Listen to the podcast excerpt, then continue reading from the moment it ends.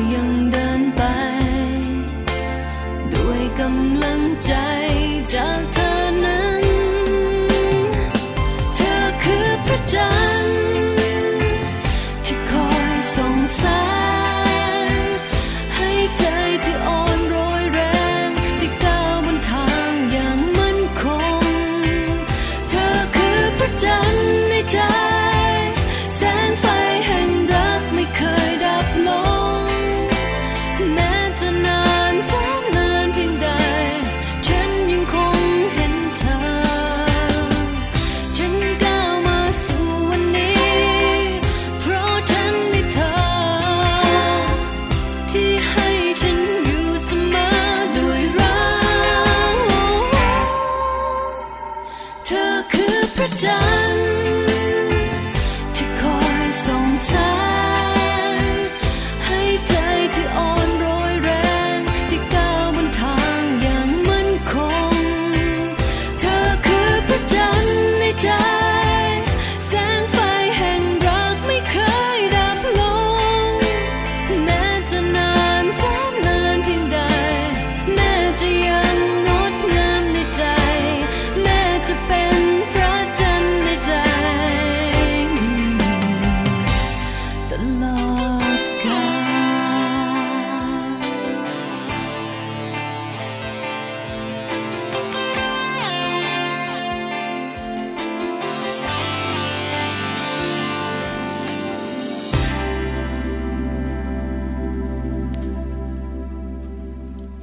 สวัสดีค่ะ คุณผู้ฟังคะต้อนรับเข้าสู่รายการภูมิคุ้มกันรายการเพื่อผู้บริโภคกับดิฉันชนะทิพไพรพงศ์นะคะ วันนี้ที่วิทยุไทย PBS www.thaipbsradio.com แอปพลิเคชันไทย PBS Radio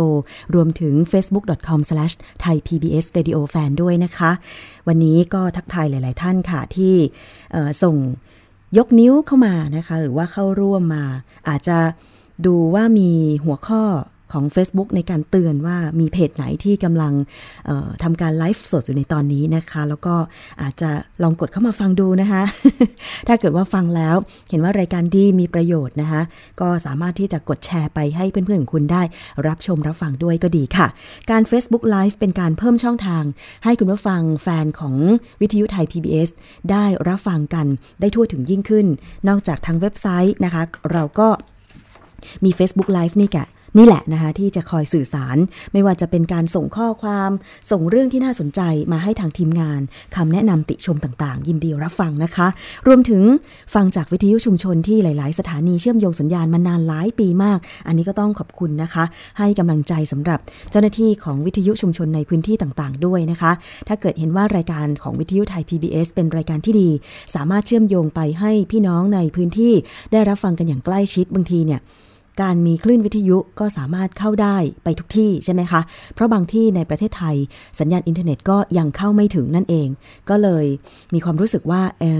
เราก็อยากจะกระจายข้อมูลข่าวสารเหล่านี้ลงไปในพื้นที่ให้ได้มากที่สุดว่าอย่างนั้นเถอะนะคะ เราก็เลยต้องมีความพยายาม ในการที่จะสร้างเครือข่าย อย่างเช่นวิทยุชุมชนต่างๆ ให้มีการรับสัญญาณรายการ ให้พี่น้องประชาชนในพื้นที่ได้รับฟังกันนะคะ อาจจะเป็นตัวหนังสือที่ขึ้นมาทาง Facebook Live ค่ะ แต่แน่นอนว่าคลิปหรือว่าข่าวหรือว่าในช่วงคิดก่อนเชื่อกับดรแก้วกังสดานอัมภัยนักพิษวิทยา เราก็มีภาพมีเสียงนะคะ ให้คุณได้ติดตามรับชมรับฟังกัน โดยเฉพาะวันนี้ค่ะคำถามเกี่ยวกับเรื่องของมนุษย์จะสูญพันธุ์จริงหรือไม่ อันนี้เป็นคำถามที่หลายท่านตั้งขึ้นมาหลังจากที่นักวิทยาศาสตร์ผู้ล่วงลับ ชื่อดังก้องโลกเนี่ยนะคะ ได้พูดเกี่ยวกับเรื่องของมวลมนุษยชาติว่าอีกพันปี หรืออาจจะน้อยหรือจะมากกว่านั้นเนี่ยมนุษย์จะต้องสูญพันธุ์จากโลกแน่นอน เอ๊ะ แล้วเรา จะสูญพันธุ์จริงหรือเปล่า หลายคนบอกว่าโอ้ยก็อยู่กันมาเป็นร้อยร้อยปี เป็นพันพันปี ย้อนกลับไปประวัติศาสตร์โลกเนี่ยนะคะ โลกเกิดมาหลายพันปีแล้ว ยังไม่เห็นจะสูญพันธุ์เลย แต่ไม่แน่เหมือนกันคุณผู้ฟังคุณผู้ชม เดี๋ยวมาติดตามกันในช่วงคิดก่อนเชื่อกับดรแก้ว กังสดานอัมภัยนะคะว่า มนุษย์เนี่ยจะสูญพันธุ์จริงหรือเปล่า อืมน่าสนใจนะคะ ทักทายหลาย ๆ ท่านด้วยค่ะที่เข้ามานะคะคุณมอลลี่ คุณอารี คุณไก่ คุณ พันนัดนะคะคุณวีรชัย สวัสดียามเที่ยงค่ะ สวัสดีด้วยนะคะ ยังไม่ถึงเที่ยงเลย 11โมงฝ่าๆเท่านั้นเอง กว่าๆนะคะดิฉันเล่นมุกเฉยๆ11โมงกว่าๆเท่านั้นเอง ไม่เป็นไรค่ะ หลายคนอาจจะทำงานแต่เช้า ตอนนี้ท้องเริ่มหิวแล้วนะคะคิดเมนูกันได้เลยว่า คุณอยากจะทานอะไรในมื้อเที่ยงนี้นะคะ มาดูกันที่เรื่องของออยตอนนี้นะคะ ดำเนินการต่อเนื่องในการที่จะลุยตรวจ ร้านเครื่องสำอาง รวมถึงโรงงานที่ผลิตเครื่องสำอางด้วยนะคะ การตรวจสอบสารต้องห้ามในเครื่องสำอาง ในห้องปฏิบัติการ เป็นหนึ่งในมาตรการของโรงงานผลิตเครื่องสำอาง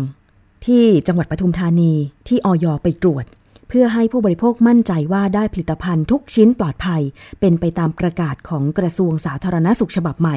ซึ่งมีผลบังคับใช้ตั้งแต่วันที่ 25 พฤษภาคมที่ผ่านมาแล้วนะคะ โดยมีการกำหนดให้ผู้ประกอบการ ที่จะทำโรงงานผลิตเครื่องสำอางเนี่ยต้องขอจดแจ้งเครื่องสำอาง แจ้งสถานที่ผลิตว่าเป็นโรงงานที่ผ่านมาตรฐานของสำนักงาน คณะกรรมการอาหารและยาหรือไม่ นะคะ เนื่องจากที่ผ่านมาการขึ้นทะเบียนโรงงานผลิตเครื่องสำอาง ว่าได้มาตรฐานหรือไม่ขึ้นอยู่กับความสมัครใจ เพราะไม่มีกฎหมายกำหนด จึงต้องแก้ไขปัญหาอย่างเร่งด่วนทำให้ที่ผ่านมานะคะ เกิดปัญหาการลักลอบผลิตเครื่องสำอางปลอม หรือใส่สารอันตราย นี่ก็คือผู้บริหารของออยที่ลุยตรวจนะคะ โรงงานผลิตเครื่องสำอาง แล้วก็มีการถแถลงข่าวต่อสื่อมวลชนกันไปนะคะ สำหรับผู้บริหารของโรงงานผลิตเครื่องสำอาง และรับผลิตเครื่องสำอางก็ยอมรับว่า เคยมีลูกค้าว่าจ้างให้เติมสารต้องห้าม ลงไปในเครื่องสำอาง แต่ก็ปฏิเสธ เพราะว่าไม่คุ้มค่า ถ้าหากโรงงานต้องถูกสั่งปิด และเห็นว่าประกาศฉบับใหม่ของออยจะช่วยยกระดับให้โรงงานที่ผลิตถูกต้องตามกฎหมาย ได้มีงานที่ถูกต้องตามกฎหมายเพิ่มมากขึ้นนะคะ คุณผู้ฟัง หลังจาก การตรวจสอบการขึ้นทะเบียนมาตรฐานโรงงานผลิตเครื่องสำอางเรียบร้อยแล้วเนี่ยนะคะออยก็จะจัดทำเป็นคลังข้อมูล เพื่อให้ประชาชนตรวจสอบได้ว่าเครื่องสำอางที่ผลิตจากโรงงานนั้นๆ ได้มาตรฐานหรือไม่ ขณะที่ปัจจุบันมีบริษัท ที่ผลิตเครื่องสำอางและอาหารเสริม ที่ยื่นขอทะเบียน ยื่นจดแจ้งกับออยเนี่ยนะคะ วันละมากถึง 600ถึง800 ราย รวมทั่วประเทศก็ 4 0 0แสนกว่าราย คุณผู้ฟังไม่ใช่น้อยๆนะคะ ที่มีการจดแจ้ง เพื่อขอขึ้นทะเบียนผลิตเครื่องสำอาง วันละตั้ง 600-800ถึงราย แล้วคิดดูเจ้าหน้าที่ของออยเห็นได้ข่าวว่ามีไม่กี่สิบคน เพราะฉะนั้นเนี่ยการดำเนินการตรงนี้ บางทีอาจจะไม่ครอบคลุมหรือเปล่านะคะ เพราะฉะนั้นกฎหมายฉบับใหม่ของออยที่ออกมาว่า ผู้ที่ยื่นขออนุญาตในการผลิตเครื่องสำอาง หรือทำแบรนด์เครื่องสำอางต่าง จะต้องแจ้งโรงงานที่ผลิตด้วยว่า มีมาตรฐานในการผลิตหรือไม่ ผ่านมาตรฐานของออยและกระทรวงสาธารณสุขหรือไม่นะคะ อันนี้ถือเป็นการดีค่ะ ในส่วนผู้ประกอบการผลิตเครื่องสำอางเนี่ยก็จะดูแลกันเองใช่ไหมคะ คือคนที่ผ่านมาตรฐานมีโรงงานที่ผลิตแบบครบวงจร แล้วก็รักษาความสะอาด มีห้องคัดแยก หรือผสมสารเป็นสัดส่วน แน่นอนว่ารักษาความสะอาดและปลอดภัยเนี่ยเวลาเครื่องสำอางที่ผลิตออกมา มันก็จะปลอดภัยด้วย ไม่กระทบกับผู้ใช้ ซึ่งก็คือผู้บริโภคเราทุกคนนั่นเองนะคะ จะเห็นได้ว่าที่ผ่านมา ที่ออยไปตรวจโรงงานผลิตเครื่องสำอาง ในเครือเมจิกสกินเนี่ยนะคะ มีการวางวัตถุดิบทำเครื่องสำอางและอาหารเสริมเนี่ย เรียราดกองกับพื้น ใส่ในถุงพลาสติกแบบมัด เอาหนังยางมัดอย่างเงี้ยคุณผู้ฟัง แล้วคิดดูให้เรามาทาหน้า ให้เรามากินอย่างเงี้ย ปกติแล้วเวลาเราจะทานยาเนี่ยนะคะ มาตรฐานการผลิตยาเขาต้องสูง แต่เนี่ยผลิตภัณฑ์เสริมอาหารซึ่งอวดอ้างว่าลดความอ้วนเนี่ยนะคะ มันก็เป็นแคปซูลเป็นเม็ดๆใช่ไหมคะ แล้ววัตถุดิบที่เอามากองกองกองกับพื้น แล้วก็เอามาบรรจุ ใส่แคปซูลเนี่ย แล้วคนที่บรรจุก็ไม่ใช่ ผู้ที่มีวุฒิเกี่ยวกับทางด้านการผลิตอาหารเสริมหรือว่ายาแต่อย่างใดเนี่ยนะคะ เราคนกินเนี่ยมีความเสี่ยงขนาดไหน แถมยังมีการลักลอบใส่สารอันตราย อย่างเช่นไซบูทรามีน ซึ่งออยไม่ให้ใช้แล้วเนี่ยนะคะ เข้าไปในผลิตภัณฑ์เสริมอาหารลดความอ้วนต่างๆเนี่ยนะคะ เพราะฉะนั้นต่อไปนี้ออยเข้มเนี่ยก็ถือว่าต้องให้กำลังใจออย แล้วก็โรงงานที่ได้มาตรฐานต่างๆ ก็คงจะต้องให้ความร่วมมือกัน ไม่เช่นนั้นแล้วเนี่ยปัญหาโรงงานผลิตเครื่องสำอางเถื่อน ผลิตอาหารเสริมเถื่อนไม่ได้มาตรฐานก็ยังคงจะมีต่อไปนะคะ ถ้าเกิดว่าคุณผู้ฟังไปเห็นผลิตภัณฑ์ไหนที่ ดูแล้วไม่น่าจะได้มาตรฐาน น่าจะลักลอบใส่สารอันตราย เช่น มีข้างกล่องที่มีคำโฆษณาว่า ขาวสวยจริงภายใน7วันผอมจริงภายใน7วัน เนี่ย ไม่ใช่ ไม่ใช่ความจริงแน่นอน แจ้งออยหมายเลขโทรศัพท์ 1556 ได้เลยนะคะ ช่วยๆกันแจ้งเข้าไปค่ะ เราจะได้เป็นหูเป็นตา ถึงแม้ว่าจะไม่ดำเนินการทันท่วงที แต่ดิฉันเชื่อว่าเจ้าหน้าที่ของออยนะคะ จะรับเรื่องไว้แล้วก็คอยมาตรวจสอบตามลำดับทีหลัง ก็น่าเห็นใจออยนะคะ ที่บอกว่ามีกำลังคนน้อย โรงงานมีเป็นหมื่นโรงงาน เดินสายกันกี่ปีล่ะกว่าจะตรวจโรงงานเสร็จสิ้นใช่ไหมคะ แล้วบางยี่ห้อนะคุณผู้ฟัง จดแจ้งไปว่าผลิตที่โรงงานเลขที่นี้ แต่ปรากฏว่าไปตรวจจริง ๆ เอ้า เป็นบ้านจัดสรรเป็นบ้านคนนี่นาแสดงว่า แอบอ้าง แอบอ้างเลขที่ในการผลิตเครื่องสำอางหรือปกปิดข้อมูลข้อเท็จจริง อย่างที่เคยไปตรวจแถวบางบัวทองนะคะ จดแจ้งว่ามีการผลิตที่โรงงานแห่งนี้ จริง ๆ แล้วเป็นบ้านพักอาศัย อืม น่าคิดเหมือนกันนะคะ เพราะฉะนั้นต้องมีความรัดกุมมากยิ่งขึ้น ในการที่จะตรวจสอบผลิตภัณฑ์ต่าง ๆ ทั้งสถานที่ผลิต โรงงานที่ผลิตว่าได้มาตรฐานไหม แล้วก็สารที่ใส่เข้าไป ว่ามีสารต้องห้ามที่เป็นอันตรายหรือไม่ ครีมเนี่ยคุณผู้ฟัง ดิฉันเอง ก็ยอมรับนะคะ เป็นผู้หญิงก็ต้องรักสวยรักงาม ครีมนี่ทาทุกวัน ขาดไม่ได้เลย ขาดนี่หน้าแห้งเป็นผุยผงเลย ยิ่งอยู่ในห้องแอร์อย่างห้องส่งของวิทยุไทย PBS เนี่ยนะคะ โอ้อุณหภูมิประมาณสัก ไม่น่าจะเกิน 23 องศาเซลเซียสนะคะ23 21 20องศาเซลเซียสเหมือนอยู่เมืองหนาวตลอดทั้งปีว่าอย่างนั้นเถอะนะคะ เพราะฉะนั้นผิวจึงแห้งมากกว่า คนที่ทำงานกลางแจ้งอย่างเงี้ย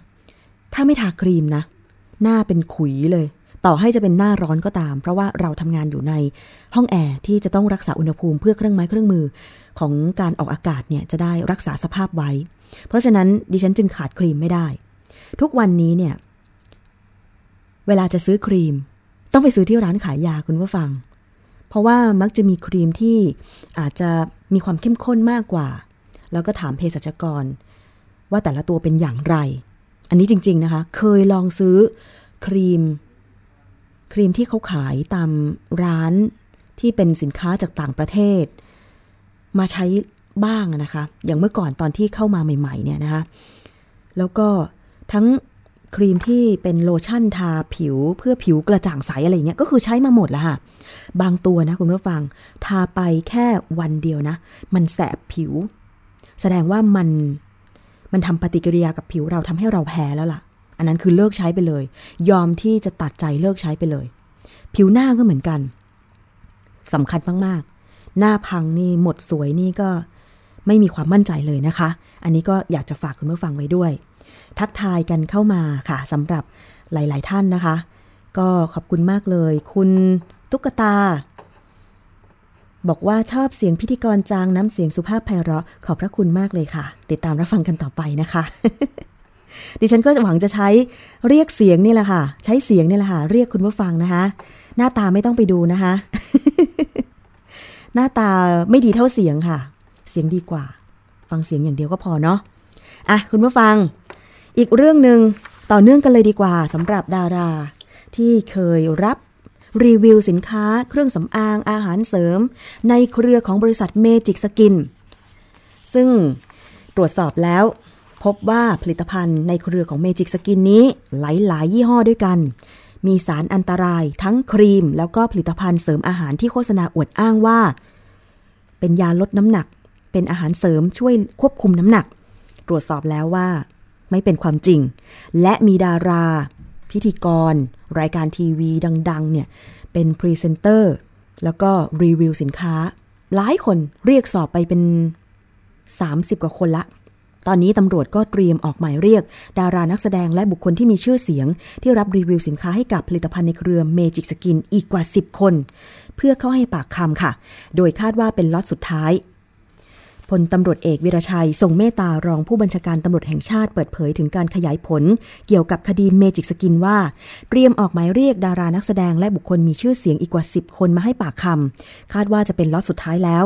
ของดารานักแสดงที่มีส่วนเกี่ยวข้องกับการรีวิว ผลิตภัณฑ์ในเครือเมจิกสกิน ที่ตำรวจมีหลักฐานแต่เบื้องต้นในวันนี้นะคะ ก็ได้ได้เชิญดารานักแสดงสองสามคน เข้าให้ปากคำที่สำนักงงานตำรวจแห่งชาติ เดี๋ยวจะมีใครบ้างก็จะนำมารายงานคุณผู้ฟังในโอกาสต่อไปก็แล้วกันนะคะ ส่วนดารานักแสดงเน็ตไอดอลจะมีความผิดหรือไม่ อยู่ระหว่างการประชุมและพิจารณาว่าเข้าข่ายหรือไม่ และจะเข้าข่ายในความผิดใดบ้าง กรณีกล่าวอ้างว่าทดลองใช้ผลิตภัณฑ์ก่อน และตกเป็นเหยื่อเช่นกันนั้น ไม่สามารถใช้เป็นเหตุผลในการปฏิเสธความผิดทางคดี ซึ่งมีปัจจัยอื่นที่เจ้าหน้าที่จะต้องใช้พิจารณา ก่อนหน้านี้นะคะ นายแพทย์วันชัย สัตยาวุฒิพงศ์เลขาธิการ คณะกรรมการอาหารและยาหรืออย ในฐานะหน่วยงานกำกับดูแลผลิตภัณฑ์ ก็ได้เร่งตรวจสอบสถานที่ผลิต สินค้า เสริมสุขภาพต่างๆนะคะ ก็ในเดือนพฤษภาคมที่ผ่านมาได้ร่วมมือกับสำนักงงานสาธารณาสุขจังหวัดปทุมธานี ตรวจสอบสถานที่ผลิต ผลิตภัณฑ์เสริมอาหารที่มีความเสี่ยงไปครบถ้วนแล้ว และจะดำเนินการต่อเนื่องไปให้ครบ1,000 กว่าแห่ง ให้แล้วเสร็จภายใน 3 เดือนนี้ ทั้งนี้ก็ขอให้ผู้ประกอบการโรงงานผลิตเครื่องสำอางอาหารเสริมต่างๆ ให้ปฏิบัติให้เป็นไปตามประกาศ หากประสงค์จะยกเลิกการผลิตหรือนำเข้าเครื่องสำอาง ให้ไปแจ้งยกเลิก และแก้ไขให้ถูกต้องโดยเร็วที่ออยคือถ้าใครยังมีข้อมูลค้างที่ออยออยก็จะลุยตรวจให้หมดเลยนะคะภายใน 3 เดือนนี้ ในส่วนของดารานักแสดงนะคะ ก็อย่างที่บอกไปว่า ทางตำรวจบอกแล้ว เหตุผล ที่บอกว่าตัวเองได้ทดลองใช้ผลิตภัณฑ์ก่อน และตกเป็นเหยื่อ จึงรับรีวิวสินค้านั้นเนี่ยไม่สามารถกล่าวอ้าง กับตำรวจได้ ในทางคดีก็ไม่สามารถทำได้ จะต้องมีเหตุผลอื่น ดิฉันว่าเหตุผลหลักๆ น่าจะพิจารณาก็คือ เงินค่า รับจ้าง รีวิวสินค้า แล้วคิดดูนะคะ ดาราสวยหล่ออยู่แล้ว เราก็รู้ๆกันอยู่ใช่ไหมการที่เขาขาวผอมสวยคือเขาขาวเป็นทุนเดิม เขาผอมเป็นทุนเดิม แล้วการรักษาปฏิบัติตัวของดาราเนี่ยนะคะ คุณหลายคนลองไปตาม IG Instagram นะคะ อย่างคุณชมพู่อาริยาเนี่ย คือเธอไม่ได้รับรีวิวสินค้านะ แต่ว่าไปดูอินสตาแกรมของเธอ เธอกินอาหารแบบจานเท่ามดอะค่ะ กินพวกผักผลไม้ทั้งๆทที่เธอร่ำรวยมากเลยนะ แต่ว่าเธอเข้าฟิตเนสเข้ายิมเป็นประจำ แล้วเธอก็ไม่ค่อยจะโดนแดดใช่ไหมผลิตภัณฑ์เครื่องสำอางที่เธอใช้ก็น่าจะมีคุณภาพสูงอยู่ ใช่ไหมเออ แล้วก็อาหารที่เธอทานเนี่ย ถ้าอย่างเป็นเราอย่างเงี้ยค่ะ ทานได้ตามใจปากเลย เย็นมาร้านข้าวต้มโน่นนี่นั่นหุยร้านส้มตำคอหมูย่างเนื้อย่างเต็มที่ แต่คุณคิดว่าดาราเหล่านี้จะกินอาหารเหมือนพวกเราไหม ส่วนมากก็จะเป็นผัก สลัดนะแคลอรี่น้อยที่สุด เพราะเขาต้องรักษารูปร่างหน้าตาเพื่อให้ทำงานในวงการบันเทิง ได้นานที่สุดนั่นเอง เพราะฉะนั้นเนี่ยการที่จะมาบอกว่าโอ้ยกินได้ตามใจปากแล้วกินอาหารเสริมเพื่อลดความอ้วนไปเนี่ยไม่มีเด็ดขาด แล้วรู้สึกว่าผลิตภัณฑ์ที่มักจะมีการโฆษณากันมาก ๆ เนี่ยก็คือยาดักไขมัน เห็นบอกว่า ตอนนี้ก็เริ่มเอาจริงเอาจังกับพวกยาดักไขมันแล้วนะคะ คือมันไม่มีจริงอะค่ะ เดี๋ยววันหลังจะถามดรแก้ว กังสดานอัมภัยมาอธิบายเรื่องยาดักไขมันให้ฟัง นะคะ คือดิฉันเองก็ไม่ใช่นักพิษวิทยา ไม่ใช่นักวิทยาศาสตร์นะ ต้องไปสอบถามกับผู้รู้ นักวิทยาศาสตร์กันว่า ความเป็นจริงว่าเรากินไขมันเข้าไปแล้ว กินยาไปดักเนี่ย มันทำได้ไหม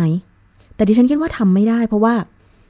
คือสารอาหารต่างๆ ไม่ว่าจะเป็นไขมันโปรตีน วิตามินเกลือแร่ คือพอทานเข้าไปมันก็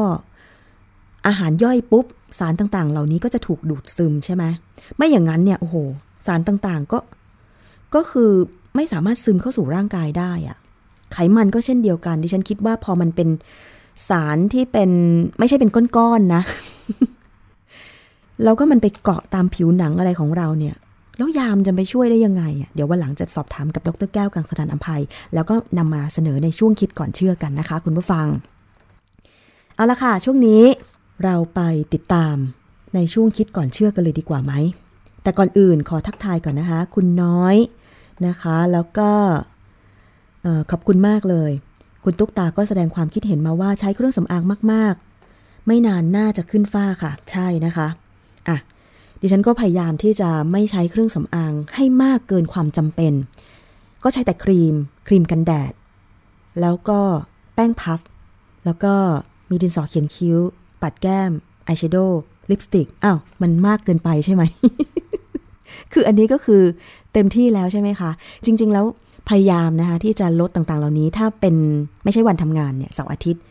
ก็จะไม่ค่อยทาเครื่องสำอาง นอกจากครีมครีมกันแดด แล้วก็แป้งฝุ่น พยายามที่จะพักหน้า อันนี้น่าจะเป็นทางออกที่ดีสำหรับใครหลาย ๆ คนนะคะ บางคนอย่างเช่นผู้ประกาศข่าวอะไรต่าง ๆ เนี่ย เขาจะต้องแต่งหน้าทุกวันเลย พอทำงานเสร็จ อย่างที่ไทย PBS มีผู้ประกาศข่าวหลาย ๆ คนนะคะ เขาจะไม่แต่งหน้าทิ้งไว้ทั้งวัน แต่งหน้าเฉพาะตอนที่เขาจะต้องทำงานเท่านั้น พอเสร็จงานจากการประกาศข่าวปุ๊บเนี่ยเขาก็รีบไปลบออก เพราะเขาต้องแต่งหน้าทุกวันแล้วก็ทำผมทุกวัน โดยเฉพาะสเปรย์ทำผมเนี่ยนะคะ บางคนฉีดทุกวันอะไปดูผมผู้ประกาศบางคน แข็งเลยอะคุณผู้ฟัง ดิฉันเองก็เป็นคนที่โดนสเปรย์ทำผมไม่ค่อยได้ เพราะผมมันจะแห้งแข็งนะคะ อันนี้ก็ เป็นข้อมูลให้หลาย ๆ ท่านได้ทราบกันแล้วกันนะคะ ที่เราเห็นผู้ประกาศอาจจะสวย ๆ หล่อ ๆ บางทีเขาก็ต้องรักษาใบหน้าของตัวเองให้แบบสวยงาม เรื่องของสุขภาพให้ดีอยู่ตลอดนั่นเองนะคะอ้าวคุณตุ๊กตาบอกว่า แป้งพัฟใช้นานน่าจะเหี่ยวเร็วค่ะ จริงเหรอคะโอ้ my god อะจะพยายามนะคะ เอาละค่ะ ช่วงนี้เราไปเข้าสู่ช่วง คิดก่อนเชื่อกับดรแก้วกังสดานอัมภัย นักพิษวิทยากันเลยดีกว่าว่า มนุษย์จะสูญพันธุ์จริงหรือ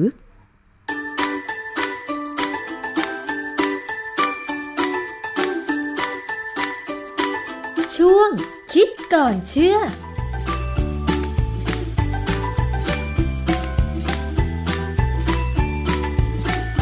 วันนี้มีเรื่องที่น่าสนใจอยู่เรื่องหนึ่งคือเรื่องเกี่ยวกับว่าอีกพันปีเนี่ยมนุษย์จะสูญพันธุ์ คนที่พูดเรื่องนี้คือสตีเวนฮอว์กินฮอว์กินนะฮะซึ่งเขาเป็นนักฟิสิกส์แต่ว่าเขามาพูดเรื่องนี้ได้ยังไง ก็ลองมาติดตามดูว่ามันน่าจะเป็นไปได้ไหม แล้วก็มีแนวทางไหมที่เราจะป้องกันไม่ให้มนุษย์สูญพันธุ์ในพันปีนี้มีเว็บบางเว็บมีตั้งคนตั้งคำถามว่ามนุษย์จะสูญพันธุ์จากโลกนี้จริงไหม เพราะว่าเขาเคยไปดูคลิปของดรสตีเฟนฮอว์กินแล้วก็ เอามาตั้งขึ้นประเด็นขึ้นมาเออไอ้นี่ผมไปแคปหน้าจอของ YouTube ซึ่งเป็นเรื่องที่เป็นเป็นคำบรรยายของดรฮอว์กินนะ ซึ่งฮอว์กินนี่เขาเป็นคนที่เก่งระดับไอน์สไตน์นะเพิ่งเพิ่งเพิ่งตายไปเมื่อไม่กี่เดือนนี้เองนะฮะมีมีหนังสารคดีเป็นเป็นหนังไม่ใช่หนังสารคดี เป็นหนังหนังดีๆนี่เลย เป็นเรื่องชีวิตของเขาซึ่งน่าสนใจน่าดูมากเลย ผมก็ตามเขาไปดูมาแล้ว แต่ว่าวันนี้เราจะมาคุยเรื่องที่เขาให้ประเด็นฮอว์กินเป็นนักฟิสิกส์นะฮะแต่ว่าจะมาพูดเรื่องเกี่ยวกับสุขภาพของมนุษย์ในคลิปของสตีเฟนฮอว์กินเนี่ยเขาก็บอกว่าเขาเข้าไปไปในงานประชุมรณรงค์ต่อต้านโรคอ้วนขององค์กรไม่หวังกำไรชื่อ Generation Pep นะฮะอันนี้มีการประชุมที่สวีเดนดรฮอว์กินบอกว่าในศตวรรษที่ 21 ก็คือศตวรรษนี้แหละนะฮะเป็นศตวรรษที่ 21 โรคอ้วนเนี่ยจะเป็นปัญหาใหญ่ที่สุดในทางสาธารณสุขนะที่จะส่งผลให้มนุษย์สูญพันธุ์ภายในอีกพันปีข้างหน้านี้นะฮะในภายในพันปีนี้ก็เป็นศตวรรษที่สามสิบเอ็ดมั้งนะฮะเพราะมนุษย์สมัยนี้เริ่มมีรูปแบบการดำรงชีวิตที่ค่อนข้างอยู่เฉย ไม่ค่อยขยับตัวเท่าไหร่ คือเทคโนโลยีวิชาการอะไรต่ออะไรเนี่ยมันมันพัฒนาไปมาก แล้วคนก็พยายามเอามาใช้พยายามคิดที่จะใช้แต่ว่า บางทีก็ใช้มากเกินไปอย่างเดี๋ยวสไลด์ตัวอย่าง สไลด์ต่อไปจะมีให้เห็นว่ามนุษย์เราทำอะไรเกินไปบ้าง เราใช้ข้อเราเสพติดข้อมูลมาจากสมาร์ทโฟนนะฮะจนเราไม่อ่านหนังสือพิมพ์แล้ว จนเราไม่ค้นแม้กระทั่งเวลาใช้อินเทอร์เน็ตเราก็ไม่ได้ค้นแบบใช้ Google ให้เป็นประโยชน์ แต่ว่าเราใช้วิธีอ่านข่าวที่มีคนเอามาโพสให้ดูนะฮะแล้วก็เลื่อนเลื่อนเลื่อนไปเลื่อนสมาร์ทโฟน จนลายมือมันจะสึกอยู่แล้วนะฮะ ก็เลื่อนกันใหญ่มนุษย์เนี่ยใช้อุปกรณ์เพื่อลดการออกแรงมากเกินจำเป็นนะฮะทุกอย่างเนี่ยพยายามใช้จนแทบจะเป็นกลายเป็นมนุษย์ก็ไปนั่งคุมกดปุ่มอย่างเดียวนะมีการสร้างหุ่นยนต์ขึ้นมาทำงานแทนมนุษย์ แม้กระทั่งพยายามสร้างรถที่ไม่ต้องมีคนขับ ซึ่งความจริงเนี่ยขนาดมีคนขับก็ยังชนกัน แล้วไม่มีคนขับมันจะไม่ชนได้ยังไง ไอ้รถที่ไม่มีคนขับมันไม่ชนกันเองอะแต่ไอ้รถที่ไม่มีคนขับ ไปเจอรถที่มีคนขับไอ้รถมีคนขับก็มาชนกันเพราะฉะนั้นของพวกนี้เป็นเรื่องที่มันเป็นทิศทางที่ถูกเลยของมนุษย์ที่พยายามสร้างขึ้นมานะฮะก็มีอีกหลายอย่างที่จะทำให้มนุษย์เนี่ยไม่ค่อยได้ขยับตัวอยู่เฉยๆกลายเป็นคนกดปุ่มแทนนะฮะเลยมีคนคิดถึงทางออกสุดท้ายสำหรับการดำรงอยู่ของมนุษยชาติความจริง ต่างชาติเนี่ยฝรั่งเนี่ยเขาก็มองออกอยู่แล้วว่าพฤติกรรมของคนเนี่ยมันผิดปกติไปนะฮะมันมันเพี้ยนไปจากเดิม คือช่วง 10 20 ปีเนี่ยทุกสิ่งทุกอย่างมันเปลี่ยนไปเร็วมากจนทำให้เริ่มมีความกังวลเกี่ยวกับสุขภาพของการที่มนุษย์ต้องไม่ไม่ค่อยขยับตัวเนี่ยนะเพราะฉะนั้นเขาก็พยายามคิดหาทางออกสุดท้ายอยู่ ก็เดี๋ยวเรามาดูซิว่ามันมีทางออกอะไรอยู่ เอาอันเดียวเลยสุดท้ายเลยทางออกอื่นๆไม่ต้องไปดูแล้วอองค์กรด้านสุขภาพองค์กรหนึ่งคือ American Cancer Society คือเกี่ยวกับมะเร็งเนี่ยนะฮะเขาให้คำแนะนำเลยว่ามนุษย์เนี่ยถ้ามมติว่าการถ้าถ้าปัจจุบันนี้เรายังมีอุปกรณ์อำนวยความสะดวกเยอะแยะอย่างเงี้ยนะฮะเราต้องหาทางออกกำลังกายเอง คือคำแนะนำคือออกกำลังกายปานกลาง 150นาทีต่อสัปดาห์ สัปดาห์ละ3วันเขาใช้คำว่าหรือนะฮะออกกำลังกายอย่างหนัก 75 นาทีต่อสัปดาห์ก็คือ 2 วันก็แบ่งไป แต่ความจริง 2 ข้อเนี่ยบางองค์กรเนี่ยบอกเลยต้องทำเป็น 5 วัน ไม่ใช่แค่ 3 วันกับ 2 วันต้องทำเป็น 5 วัน อาจจะพักได้แค่ 2 วันนะฮะแต่ว่า American Cancer Society ยังกังวลอยู่ว่าคนยังไม่ค่อยทำก็เลยเอาบอกอ้าวเอาแค่นี้ก็ได้ หรือว่าเอาอย่างละครึ่งมารวมกันนะฮะ แล้วก็พยายามเฉลี่ยการออกกำลังกายเนี่ยในแต่ละวันของสัปดาห์เนี่ยให้มันใกล้ ๆ กันนะฮะถ้าทำได้ถ้าทำไม่ได้มันก็เอาไปสะสมวันอื่นก็แล้วแต่ คือในหลายเว็บเนี่ยเขาจะบอกเลยว่าการออกกำลังกายเนี่ยมันสมมติว่าเราเราตีว่าเราจะเอากี่นาทีกี่นาทีต่อสัปดาห์เนี่ยเราสามารถสะสมได้นะฮะคือถ้าได้แล้วจะหยุดพักก็ยังได้ หรือว่าจะให้เกิดไว้ก็ได้ ผมถามตัวเองว่าผมเป็นทำอะไรบ้าง ผมออกกำลังกายปานกลางก็คือเหงื่อชุ่มนะฮะแช่เหงื่อเหงื่อเหงื่อชุ่มๆนิดๆหน่อยๆมีมีเหงื่อแล้วเนี่ยสามวันเนี่ยร้อยห้าสิบนาทีเนี่ยผมทำได้เกินผมก็รอดไป ออกกำลังกายหนักสองวัน ผมก็ตีแบตเหงื่อโชกเพราะฉะนั้นสรุปแล้วผมทำได้นะเพราะนั้นผมก็จะเป็นความหวังของมนุษยชาตินะว่าผมจะอยู่รอดต่อไปพันอีกพันปี ผมกลับมาเกิดใหม่ ผมอาจจะจะเกิดได้จะอยู่ได้ เพราะว่าไอ้ความรู้สึก การปฏิบัติตัวในปัจจุบันนี้หลาย ๆ คนที่เชื่อกันเขาบอกว่ามันติดต่อไปถึงชาติหน้าได้นะถ้าคนเชื่อเรื่องชาติหน้าชาตินู้นนะฮะอย่างเหมือนกับมีคนบอกว่า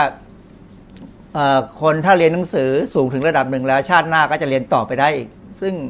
จริงไม่จริงก็แล้วแต่นะ บางคนที่เข้าไปปฏิบัติวิปัสสนาเขาพูดถึงนั้น ผมก็รู้แต่ว่าผมก็ศึกษาให้เต็มที่เท่าที่จะทำได้ หาความรู้ใส่ทุกวันทุกวันนะฮะก็ มันจะได้ไม่เป็นเดดวูดคำแนะนำเกี่ยวกับเด็กกับวัยรุ่น อันนี้อันนี้ยิ่งหนักเลยนะเขาบอกว่าเด็กเนี่ยมันว่างทุกวัน มีเวลาทุกทุกวันทั้ง 7 วัน เพราะนั้นเด็กต้องออกกำลังกายทั้ง 7 วันนะออกกำลังกายปานกลาง 60นาทีต่อวันนี่4วัน ออกกำลังกายอย่างหนักเลย 30นาทีอีก 3 วัน เพราะนั้น 7 วันเด็กต้องออกกำลังกายหนักนะเพื่อเด็กจะได้แข็งแรงจะจะได้มีสุขภาพที่ดี ซึ่งอันนี้ไม่ใช่เป็นความหวังของประเทศไทยเลย เพราะเด็กปัจจุบันนี้ในเมืองไทยนี้อยู่กับสมาร์ทโฟน อยู่กับทีวี อยู่กับเครื่องเล่นเกมนะฮะแล้วยิ่งเราไปบอกว่าเล่นเกมแล้วเป็นกีฬา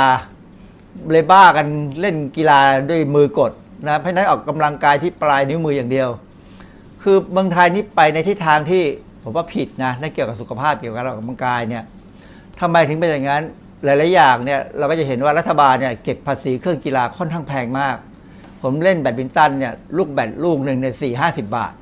เล่นได้สามสี่เกมบ้าง เล่นได้สองเกมบ้างนะเพราะฉะนั้นมันไม่อำนวยความสะดวกให้คนไทยเล่นกีฬาได้เหมือนกับชาติเพื่อนบ้านเรา ซึ่งบางชาติเนี่ยเขามีสนามตีแบดทั่วไปหมดเลย ลูกแบดก็ถูก ไม้แบดก็ไม่เก็บภาษีนะ เพราะฉะนั้นผมว่า ถ้าเราอยากให้เด็กเราแข็งแรงออกกำลังกายได้ทั้ง 7 วันอย่างนี้นะไม่ไม่ใช่ว่า คือถ้ายกน้ำหนักอย่างเงี้ยไม่เป็นไรว่าไอ้น้ำหนักพวกนี้มันแข็งแรง แต่กีฬาบางอย่างเนี่ยอุปกรณ์แพงและเสียเสียง่ายอย่างแบดมินตันเนี่ยลูกเสียง่ายมากเลย เพราะฉะนั้นคนที่จะกว่าจะเล่นแบดขึ้นได้เป็นทีมชาติเนี่ยเขาต้องใช้เงินของพ่อแม่เยอะแยะเลยถ้าพ่อแม่ไม่มีสตางค์ก็ไม่มีปัญญาได้เล่นนะฮะทั้งความจริงตัวเองอยากจะเล่น เพราะฉะนั้นผมอยากว่ารัฐบาลน่าจะลองคิดเรื่องการออกกำลังกายให้ดีว่า ทำไงให้อุปกรณ์มันถูกลง หลาย ๆ อย่างเราทำได้เองในบ้านเราก็ยังแพงอยู่ โดยทั่วไปเนี่ยเวลาเราเข้าไปในในเว็บเกี่ยวกับสุขภาพเนี่ยมีคำแนะนำให้ออกกำลังกายอย่างนั้นกี่นาทีกี่นาทีต่อวันต่อสัปดาห์เนี่ยก็มีอยู่แค่นั้นนะไม่ได้บอกว่าให้ทำอะไรบ้าง ผมก็เลยค่อนข้างจะติดใจกับเรื่องนี้ก็เลยพยายามค้นหาว่ามันมีใครบ้างไหมแนะนำว่าให้ทำอะไรบ้าง ก็ไปเจอเว็บของ CDC CDC นี่คือ Center of Disease Control and Prevention เป็นองค์กรของอเมริกาของรัฐบาลอเมริกา คือคือถ้าใครดูหนังเกี่ยวกับดูหนังเกี่ยวกับซอมบี้เนี่ยหรือว่าการที่มีการติดเชื้อในหมู่บ้านอะไรก็ได้นะฮะจะเห็นเลยว่าคนของ CDC ได้จะออกไปคอยดูแล เพราะเขาเขาเขาเกี่ยวกับป้องกันควบคุมเกี่ยวกับโรคต่างๆทีนี้ CDC ตอนหลังก็ขยายงานออกมาดูแลเกี่ยวกับสุขภาพของประชาชนด้วย ประมาณ ใกล้ๆมิเลเนียมเนี่ยนะเขามีข้อมูลเป็นเป็นเอกสารออกมา แนะนำว่าเอาละถ้าจะออกกำลังกายเนี่ยแบ่งตามความหนักความเบาได้เนี่ยก็เขาแนะนำเลยว่ามีอะไรบ้างโดยใช้ข้อมูลที่จากทางวิทยาศาสตร์มาเออผมจะเริ่มจากไอการออกกำลังกายแบบชิวๆก่อนนะฮะคือชิวๆนี่หมายความว่าทำสบายๆใช้เวลาเยอะ แต่ว่าถ้าออกกำลังหนักเนี่ย กำลังกายหนักเนี่ยก็จะใช้เวลาน้อยนะฮะอย่างล้างและขัดเงารถ 45-60นาทีหมายความว่านี่มันก็ก็คงเป็นรถใหญ่พอสมควรนะไอ้ใช้เวลา 60นาทีเนี่ยคือล้าง แล้วก็แว็กแล้วก็ขัดให้มันขึ้นเงา ล้างหน้าต่างและทำความสะอาดพื้นบ้านก็ประมาณ 60นาที เพราะนั้นจริงสองอย่างนี้มันเป็นเรื่องที่ควรจะทำนะแต่ก็ก็แล้วแต่มันก็กลายเป็นว่าแล้วแต่คนว่าอยากจะทำหรือไม่ทำหรืออย่างเล่นวอลเลย์บอลวอลเลย์บอลนี่เป็นกีฬาที่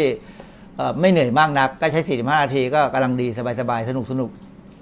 ฝรั่งชอบเวลาเรียบเล่นวอลเลย์บอลนะฮะ อย่างเช่นตามชายหาดเขาก็เล่นนะฮะได้แดดได้อะไรของเขานะส่วนคนไทยนี่โอกาสเล่นวอลเลย์บอลก็ค่อนข้างน้อย เพราะว่าศูนย์กีฬาในร่มเรามักจะเปิดตามราชการ แล้วก็ปิดปิดเมื่อคนอื่นเขาจะมาเล่นก็ปิดหมดนะสโมสพวกศูนย์เยาวชนเนี่ยมักจะเปิดให้เด็กเล่นอยู่ไม่กี่ชั่วโมงก็ปิดแล้ว นะเพราะว่าคนดูแลเขาดูแลมาแต่เช้าทั้งทั้งที่ความจริงศูนย์เยาวชน หรือสนามกีฬาเนี่ยมันควรจะเปิด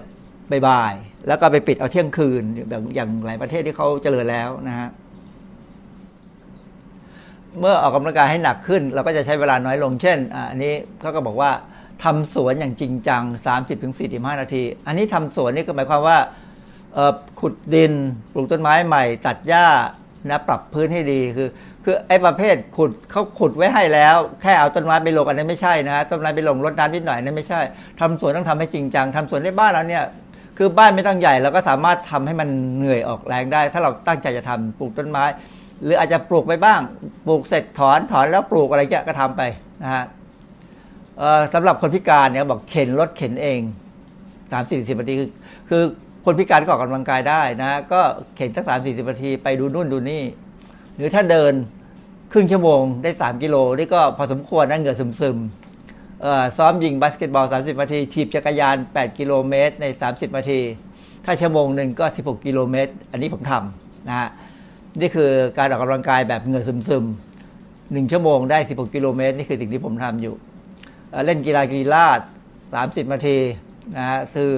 เล่นกีฬากีฬาดเนี่ยมันต้องมีคู่นะต้องต้องถึงจะเต้นได้ 30 นาที ไม่งั้นก็ต้องเต้นเองคนเดียว กลวยใบไม้อย่างจริงจัง30นาที ผมว่าอันนี้เป็นอันหนึ่งที่พระทำได้ คือพระพุทธเจ้าไม่ได้ห้ามพระกวาดใบไม้เลย แต่เราเราไม่ค่อยเห็นพระกวาดใบไม้แล้วตรงนี้ ส่วนใหญ่จะใช้เด็กใช้อะไรทำพระก็เลยอ้วนเอาอ้วนเอานะฮะเพราะฉะนั้นเพราะว่าพระเนี่ยควรจะมีปลูกตามวัดเดี๋ยต้องปลูกต้นไม้ให้เยอะๆเพราะต้นไม้เยอะๆก็มีใบไม้เยอะ พระก็ได้ออกกำลังกายกันนะฮะเต้นแอโรบิกในน้ำสามสิบนาที ออกกำลังกายให้หนักขึ้น เวลาน้อยลงก็ว่ายน้ำไปกลับ 20นาที คือว่ายไปว่ายมาให้ได้ 20นาที หรือว่าถ้าเป็นคนพิการนี่เขาก็มีกีฬา เช่น แข่งบาสเกตบอลบนรถเข็น ซึ่งอันนี้อันนี้ผมมีรูปให้ดูตัวอย่าง อันนี้พิการจริงนะ เล่นบาสเกตบอลจริงเสี่ยงมากเลยล้อรถเขาจะต้องดี เพราะนั้นบ้าเราคงเล่นยาก เพราะรถพวกนี้แพง ถ้าคนปกติก็แข่งบาสเกตบอลก็ 15-20นาทีนะฮะ เอ่อตอนนี้ท่านหนักสุดๆนะอันนี้เป็นเป็นที่ CDC เขาแนะนำหนักสุดๆ คือถีบจักรยานต่อเนื่อง 6.5 กิโลเมตรใน 15 นาที เพราะนั้นชั่วโมงหนึ่งก็เอา 4 คูณเข้าไปนะก็ประมาณ 30 กิโลได้มั้งซึ่งโอกาสที่เราจะถีบจักรยานต่อเนื่องให้ได้ 30 กิโลเมตรในชั่วโมงเนี่ยมันไม่ง่ายนะฮะเพราะว่าเราไม่มีที่ให้ถีบ ยกเว้นจะไปถีบใน indoor stadium ซึ่งโอกาสเข้าไปคงไม่มีนะ เพราะฉะนั้นอันนี้บ้านเราที่ลำบาก เมืองอย่างเมืองนอกอย่างญี่ปุ่นอย่างที่เมืองจีนหรืออเมริกาบางแห่งก็มีที่ให้ถีบจักรยาน คือถีบไปเต็มที่ที่ปั่นได้เลย ของผมถีบในหมู่บ้านเนี่ยก็คอยระวังรถระวังตัวหนอนที่เขาวะไอตัวที่มันกันรถวิ่งเร็ว ต้องคอยระวังอยู่นะฮะแถมบางทีก็มีสัตว์น้ำบางอย่างที่อยู่ในน้ำแล้ววิ่งขึ้นมาข้างบนก็คือพวกตัวเงินตัวทองวิ่งในหมู่บ้านเพราะหมู่บ้านผมเป็นธรรมชาติ ยังมีตัวเงินตัวทองอยู่นะฮะ ก็เราก็ขี่ได้แค่ที่ผมทำมา 16 กิโลเมตรต่ออชั่วโมงนะฮะอันนี้ก็ได้ 30 มั้งประมาณ30 กระโดดเชือก 15 นาที อันนี้กระโดดเชือก 15 นาทีนี่ถ้าโดดได้ได้เก่งนะฮะเพราะนั้นอันนี้คือเหนื่อยแล้วเหนื่อยโซกแล้ว วิ่ง 2.5 กิโลเมตรใน 15 นาที ถ้าชั่วโมงหนึ่งก็สองก็ห้าก็สิบกิโลเมตรนะเพราะนั้นอันนี้เป็นการออกกำลังกายที่เอออเมริกาเขาแนะนำคนอเมริกันนะ ไม่แนะนำคนไทย คนไทยนี่ แค่หัวรถเมย์ก็ออกกำลังกายแล้วครับ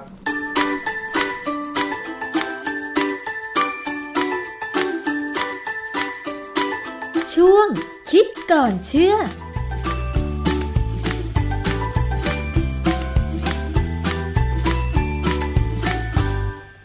ช่แล้วนะคะ คุณผู้ฟังดิฉันเห็นด้วยกับดรแก้วกังสดานอัมภัยนักพิษวิทยาค่ะว่า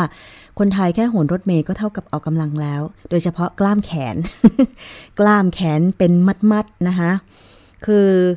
อย่างที่อาจารย์บอกเลยมีคุณผู้ฟังหลายท่าน ก็ให้ความเห็นมาอย่างเช่นคุณตุ๊กตาบอกว่า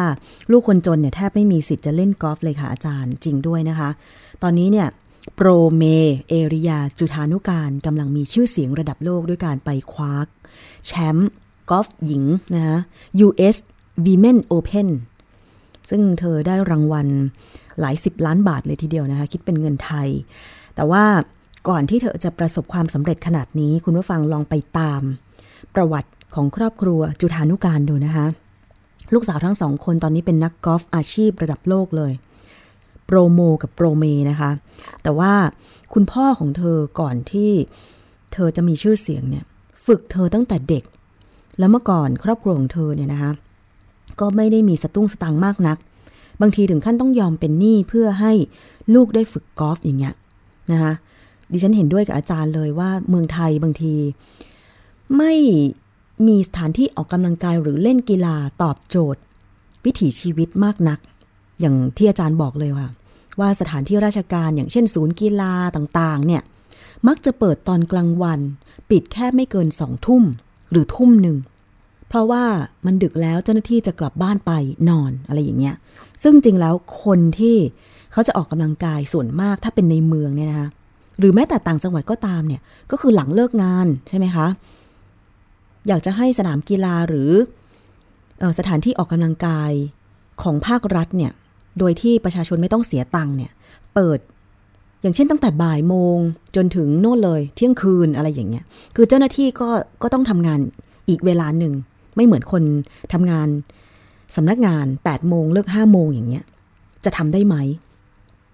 นะคะเพราะว่าอย่างสถานที่ออกกำลังกายเอกชนฟิตเนสต่างๆ เนี่ยเขาเปิดตอนบ่ายๆนะ คุณผู้ฟังนะ ยกเว้นเสาร์อาทิตย์ ถ้าจันทร์ถึงศุกร์เนี่ยเขาเปิดบ่าย จนถึงโน่นเลยให้เล่นห้าทุ่มเที่ยงคืน ดิฉันมีรุ่นน้องที่เป็นครูสอนเต้นซูมบ้าเนี่ยนะคะ อยู่ฟิตเนสแถวใจกลางเมือง แถวสยามโน่นน่ะเขาสอนคลาสสามทุ่มก็มีนะคุณผู้ฟัง เพราะว่าตอบโจทย์คนทำงานออฟฟิศเลิกงานหกโมงเย็นหรือทุ่มหนึ่งอย่างเงี้ย ก็ขึ้นรถไฟฟ้าไปเต้นฟิตเนสไปเต้น Zumba ไปเล่นฟิตเนสได้อะไรอย่างเงี้ย ซึ่งรัฐบาลควรจะมีสนามแบบเนี้ยของรัฐบาลให้บริการบ้าง ดิฉันเห็นนะ สนามกีฬากกทก็ดีอะไรก็ดีเนี่ย ปิดสองทุ่ม บางทีมีครูมาสอนแอโรบิกนะดิฉันเคยไปเต้นที่สนามกกทมาสอนหกโมงเย็นอย่างเงี้ย บางคนเลิกงานหกโมงเย็นแม้จะเลิกงานสี่โมงเย็นก็ตาม กว่าจะนั่งรถไปสนามกกทโอ้โห รถติดมากแถวรามคำแหง มันก็เล่นไปแล้ว ก็ไม่ได้เล่นอีก ไปวิ่งแป๊บๆก็มืดแล้วนะคะวิ่งไม่ถึงสองรอบเลยมืดละเจ้าหน้าที่ก็ เริ่มมาปิดสนามอะไรอย่างเงี้ยนะคะ แม้แต่สนามกีฬาในมหาวิทยาลัยก็ตามบางทีก็ไม่ค่อยเปิดให้ประชาชนทั่วไปเข้าใช้เนาะแต่ว่าที่มหาวิทยาลัยรามคำแหงเนี่ย มีเปิดให้ใช้นะคุณผู้ฟัง เปิดถึงประมาณสักสามทุ่มดิฉันเรียนจบมหาวิทยาลัยรามคำแหงนะคะ เมื่อก่อนก็ไปใช้บริการที่สำนักกีฬาเป็นประจำ แต่อันนี้ก็มีค่าสมาชิกนิดนึง แต่ว่าถ้าใครเป็นบุคลากรของมหาวิทยาลัยหรือนักศึกษาเนี่ย ราคาถูกถูกเทียบกับฟิตเนสหรือสถานที่ออกกำลังกายเอกชนเนี่ยคุ้มค่ามาก แต่ว่าสนามฟุตบอล พร้อมกับลู่วิ่งของมหาวิทยาลัยรามคำแหงเนี่ยก็ยังเปิดให้ประชาชนได้ไปใช้ เพียงแต่ว่าก็นี่แหละก็คือเราก็เข้าใจอะเนาะสถานศึกษาก็ต้องปิดเร็วกันนิดนึง สองสามทุ่มอะไรอย่างเงี้ยนะคะ แต่ว่าถ้าเป็นในส่วนของสถานที่ออกกำลังกายหรือสนามกีฬาใหญ่ ๆ ของภาครัฐเนี่ย อยากจะให้เปิดถึงเที่ยงคืนเลยอะคนจะได้ไปออกกำลังกายไปวิ่งกันนะคะ หรือแม้แต่โรงแบดมินตันอย่างเงี้ย ของภาครัฐนี่มีที่ไหนบ้างดิฉันไม่แน่ใจ มีแต่ของเอกชนเนาะทำโรงแบดมินตัน อย่างบ้านทองหยอดก็สำหรับนักกีฬาที่ฝึก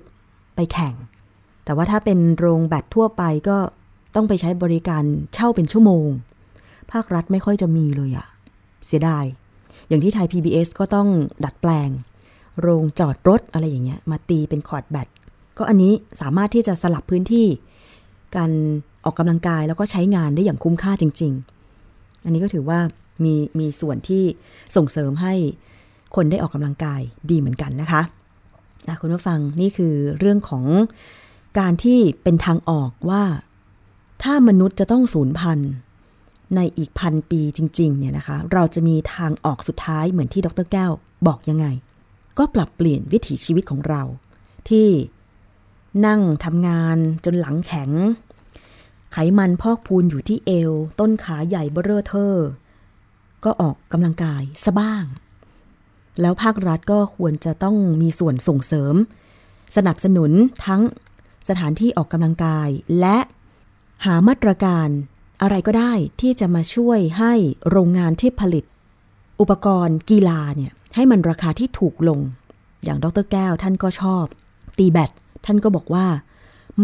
ลูกขนไก่เนี่ยมันพังเร็ว แล้วลูกหนึ่งเนี่ยมันแพง การที่จะตีแบตซื้อไม้แบตซื้ออันเดียวก็ไม่ได้นะ ถ้าเราไม่มีคู่อีกคนหนึ่งซื้อใช่ไหมบางทีอะเราต้องซื้อไม้แบตสองอัน เพื่อเตรียมว่าชวนเพื่อนมาเล่น ถ้าเพื่อนปฏิเสธว่าไม่มีไม้แบตเราจะได้ยื่นของเราให้ว่า นี่ฉันเตรียมมาให้เธอแล้ว มาช่วยตีแบตกับฉันหน่อยอะไรอย่างเงี้ยเพื่อนจะได้ปฏิเสธไม่ได้ ใช่ไหมคะ แล้วลูกแบตก็ควรจะถูกลง อุปกรณ์กอล์ฟเนี่ยที่ฉันให้อยากให้มันถูกลงมากคือ โรงงานเราก็รู้อะค่ะว่าเขามีต้นทุน ทั้งวัตถุดิบแล้วก็มาตรการภาษีต่างๆ ถ้ารัฐจะไปช่วยว่าเออเก็บภาษีอุปกรณ์กีฬาถูกๆหน่อย เพื่อให้ขายอุปกรณ์กีฬาได้ถูกลง คนจะได้เข้าถึงมากขึ้นเนี่ยดิฉันก็ว่าน่าจะดีนะ ดิฉันเองก็อยากจะตีกอล์ฟเนาะเผื่อว่าจะได้เป็นเอริยาสองบ้าง ไม่รู้จะทันหรือเปล่า คือกีฬากอล์ฟเป็นกีฬาที่บางที ผู้สูงอายุเนี่ยเล่นได้ เพราะว่าไม่ต้องใช้แรงมากเหมือนการเต้นแบบ cardio ก็คือเต้นต่อเนื่อง 30-45 นาทีอะไรอย่างเงี้ย ก็คือสามารถเดิน ไปสนามกอล์ฟได้อะไรเงี้ย แต่ค่าออกรอบเนี่ยมันก็แพงเนาะ มีแต่สนามกอล์ฟเอกชน ขนาดบ้านดิฉันแถวลำพูนมีสนามกอล์ฟใกล้ๆบ้านเลยนะคุณ สนามใหญ่มากก็เคยจัดแข่งกอล์ฟในระดับจังหวัดระดับภูมิภาคภาคเหนือเหมือนกันเนี่ยนะคะ ดิฉันยังไม่เคยไปเหยียบสนามกอล์ฟเลยคุณ มันใกล้บ้านดิฉันแค่ เวลากลับบ้านก็ต้องผ่านสนามกอล์ฟแห่งเนี้ย แต่ไม่เคยได้ไปเลยอะวิวก็สวยสวยนะ เห็นเอริยาเล่นก็อยากจะลองไปเล่นบ้าง เคยไปได้กอล์ฟอยู่ ไม่กี่ครั้งเองในสนามได้กอล์ฟในกรุงเทพเนี่ยนะคะ ก็สนุกดีแต่ว่าก็ปวดแขนนิดนึง ถ้าเราไม่เคยเล่นใช่ไหมคะ แต่ถ้าจะเริ่มเล่นเนี่ยอยากจะให้อุปกรณ์กีฬาต่างๆ มันถูกลงคนเข้าถึงได้ง่ายขึ้น จัดสนามให้มากขึ้น เราจะได้เปลี่ยนวิถีชีวิต จะได้ไม่ต้องสูญพันธุ์ ถึงแม้ว่ารุ่นเราอาจจะเสียชีวิตไปแล้วอะไรก็ตาม คือลูกหลานเราอะ่ะเขาควรจะมีคุณภาพชีวิตที่ดี สุขภาพดี เหมาะสมแก่อายุไขใช่ไหมคะ ไม่ใช่ว่า อยู่ตามอายุไขแต่ว่า โอ้โห เป็นโรคร้ายแรง เรื้อรังกันเยอะแยะมากมาย แล้วต้องเสียเงินเสียทองในการรักษาโรค เช่น โรคความดันโลหิตสูงเนี่ยใครว่าไม่สำคัญ ถ้าใครจะต้องกินยา ควบคุมความดันโลหิตสูงเนี่ยต้องกินไปตลอดเลยนะคะ ดิฉันเห็นคนรอบข้างหลาย ๆ คนเนี่ย โดยเฉพาะคนที่สูงวัยมากขึ้นเนี่ย คุณแม่ดิฉันเองก็เป็นนะ เมื่อก่อนไม่เป็นแต่คุณแม่เพิ่งมาเป็นตอนที่อายุเข้า 55 ปีนะคะ ต้องกินยาควบคุมความดันโลหิตอยู่ตลอด ยาหมดก็ต้องไปละโรงพยาบาลนะคะเพื่อไปรับยา แล้วจะกินเองไม่ได้นะ ต้องไปพบแพทย์ ให้แพทย์สั่งว่าคุณเหมาะกับยาตัวไหน แล้วคิดจะหยุดยาก็หยุดไม่ได้นะ เดี๋ยว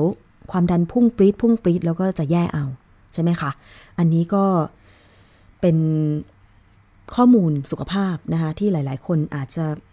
เป็นอยู่หรือเห็นใครเป็นอยู่ เพราะฉะนั้นเรามาป้องกันให้เราเป็นดีกว่า ฟังรายการภูมิกันกันไปต่อเนื่องเดี๋ยวจะมีวิธีต่าง ๆแหละมาแนะนำเพื่อสุขภาพกัน คุณทุกตาบอกว่าสนุกเกอร์ก็น่าสนใจอ่าใช่ใช่สนุกเกอร์ก็น่าสนใจนะ แต่ว่าบางทีเนี่ยมันก็ต้องดูก่อนว่าเส้นบางๆที่แบ่งระหว่างกีฬาสนุกเกอร์กับแบบหนีโรงเรียนไปตีสนุกเกอร์เนี่ยต้องควบคุมเวลาให้ดีกันแล้วกันนะคะ คือถ้าจะเล่นกีฬาน่าจะเป็นหลังเลิกเรียน หรือหลังเลิกงานแบบเนี้ยนะคะ อาจจะ คอยควบคุมดูแลบุตรหลานกันด้วย ฟุตบอลตอนนี้เห็นเจชนาทิพย์ไปได้ดีที่ญี่ปุ่นเนี่ยหลายคนก็เริ่มฝึกลูกให้เล่นฟุตบอลกันแล้วนะคะเอาละค่ะ วันนี้หมดเวลาแล้วสำหรับรายการภูมิคุ้มกันรายการเพื่อผู้บริโภค ขอบคุณที่สนใจติดตามรับฟังทุกช่องทางของวิทยุไทย PBS นะคะ หมดเวลาแล้วเจอกันใหม่ในโอกาสต่อไป ดิฉันชนะทิพไพรพงศ์สวัสดีค่ะ ติดตามรับฟังรายการย้อนหลังได้ที่เว็บไซต์และแอปพลิเคชันไทย PBS Radio ไทย PBS Radio วิทยุข่าวสารสาระ เพื่อสาธารณะและสังคม